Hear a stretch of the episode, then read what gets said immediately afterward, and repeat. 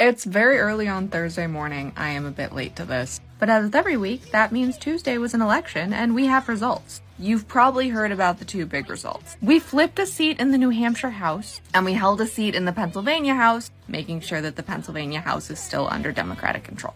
Those weren't the only elections on Tuesday night. There were a bunch of preliminary municipal elections in Massachusetts, which as usual I can find zero info on. There were also elections in two Georgia counties. In Emanuel County, it was Board of Education District 1. That would be the same county this happened in 2022. Just got word the superintendent of the Board of Education in Emanuel County here in Georgia just told students of our local high school that they don't have to attend this year's Black History program if they don't want to, because a white parent called and said they were forcing CRT on the students. So I'm a little surprised that not only can't I find the outcome, I can't even find who was running. There was also an election in Jasper County District 4, which wasn't even on my list of elections, and Asher Grave won. Not really a clue who that is. Both of them actually seem kind of bad from the very small amount I could find on them. It seems like it was a contentious race that almost turned violent. And in Georgia, it was also the election for Chatham County Commissioner District 2. Again, can't find who ran or who won. And in Florida, supposedly the city of Ocala had their municipal election.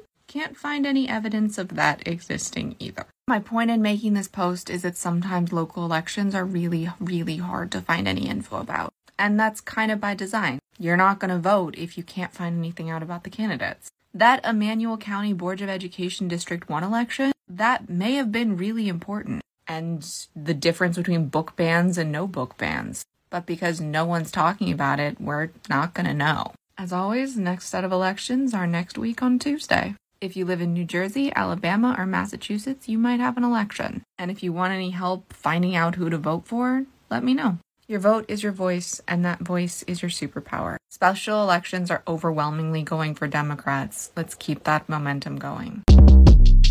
Shortcast Club.